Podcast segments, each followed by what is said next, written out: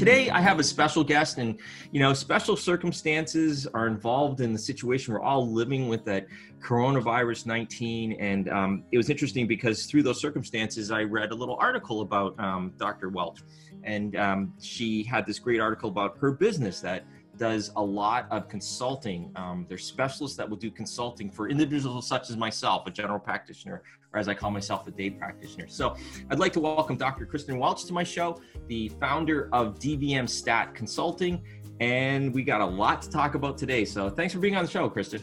Thanks so much for having me.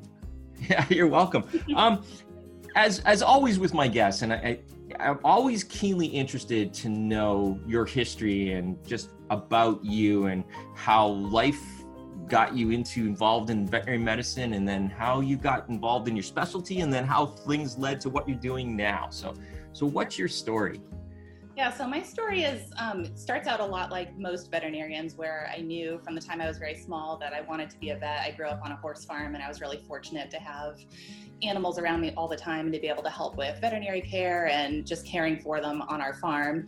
And so I grew up with a really strong love for all species of animals, and so going through undergrad and applying to vet school, I had always thought I wanted to be a mixed animal practitioner which is kind of funny looking back now because it's like the opposite of what I'm doing.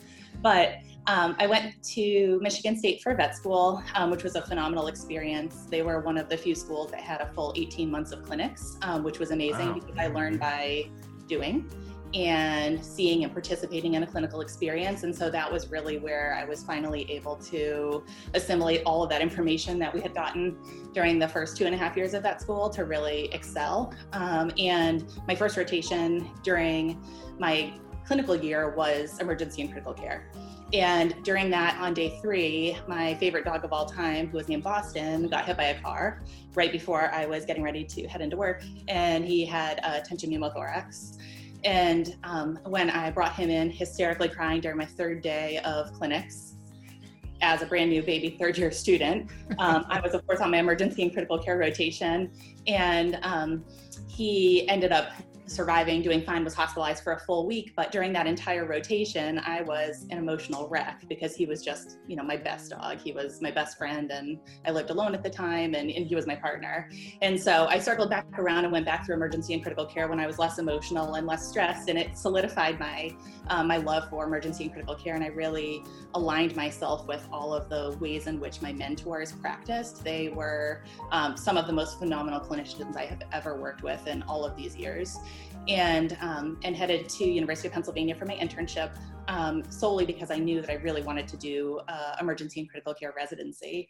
And at the time, um, that was you know, I'm not a city person at all, but sacrificing a year to live in a city was so worth it to have such a phenomenal year of really solid emergency experience heading into my residency. Um, I moved back to Tufts for my residency and spent um, the next five and a half years living back in Massachusetts, which is where I'm from. And it was a really, really great experience. Um, I I taught for a year part time at the um, satellite hospital for Tufts and did some research there, and it was really, really wonderful. Um, and then when it was time to kind of figure out where my husband, myself, and my kids wanted to settle down, um, we ended up responding to an ad for a brand new hospital that was opening in Charleston, South Carolina. At the time, they didn't have any specialists yet. They were just hiring actually an internist, and I responded to the ad. Not that I'm an internist, but I'm a criticalist who absolutely loves internal medicine. And so I came um, down here and interviewed for this position. And at the time, it was just an empty furniture store with wires hanging down from the ceilings and kind of a vision and a dream and it fit so perfectly with everything that I wanted. Um, and it really let me the creative freedom to build and contribute to building a hospital that became a really huge multi-specialty um, 22 doctor practice. So that's where I've been for the last nine plus years. Um, and during that time, I focused so much on building the referral base and spending time communicating with veterinarians and helping them with cases and, and really guiding a lot of their case decisions from afar with a phone call and emailed or faxed over information. And I really found that extremely, extremely rewarding. And it's amazing the number of vets that I got to work with over, you know, that nine year period to help them with all kinds of complicated cases, like surgical cases that weren't doing well under anesthesia, sick internal medicine cases they had been working on for a long time and really just wanted somebody else to come in and sort of look at it with a fresh perspective.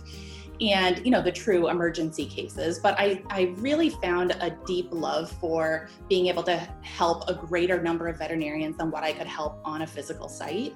And that's where the idea of dvm stat consulting came about. And so um, years ago I opened the LLC for DVM Stat Consulting and started kind of planning what this consulting business would look like with the goal of really being able to provide the absolute highest level of care and guidance to veterinarians all across the country um, and slowly over time build up the number of specialties that we were providing so that we were always able to provide a, a very personalized level of service to veterinarians um, where they were working individually one on one with a specialist and the same specialist over time on the same case. So it was as if the veterinarians have that specialist in their hospital helping them with that case throughout the entire case care and so it's a really um, it's a really fun way to combine all of the things that i love about medicine teaching um, case figuring out i love the kind of this the chronic puzzles and the really acute puzzles where you have to put together all the pieces and, and try to figure out exactly what is happening. And i just really love helping vets um, be able to practice at their highest level. Wow, what a great what a great story.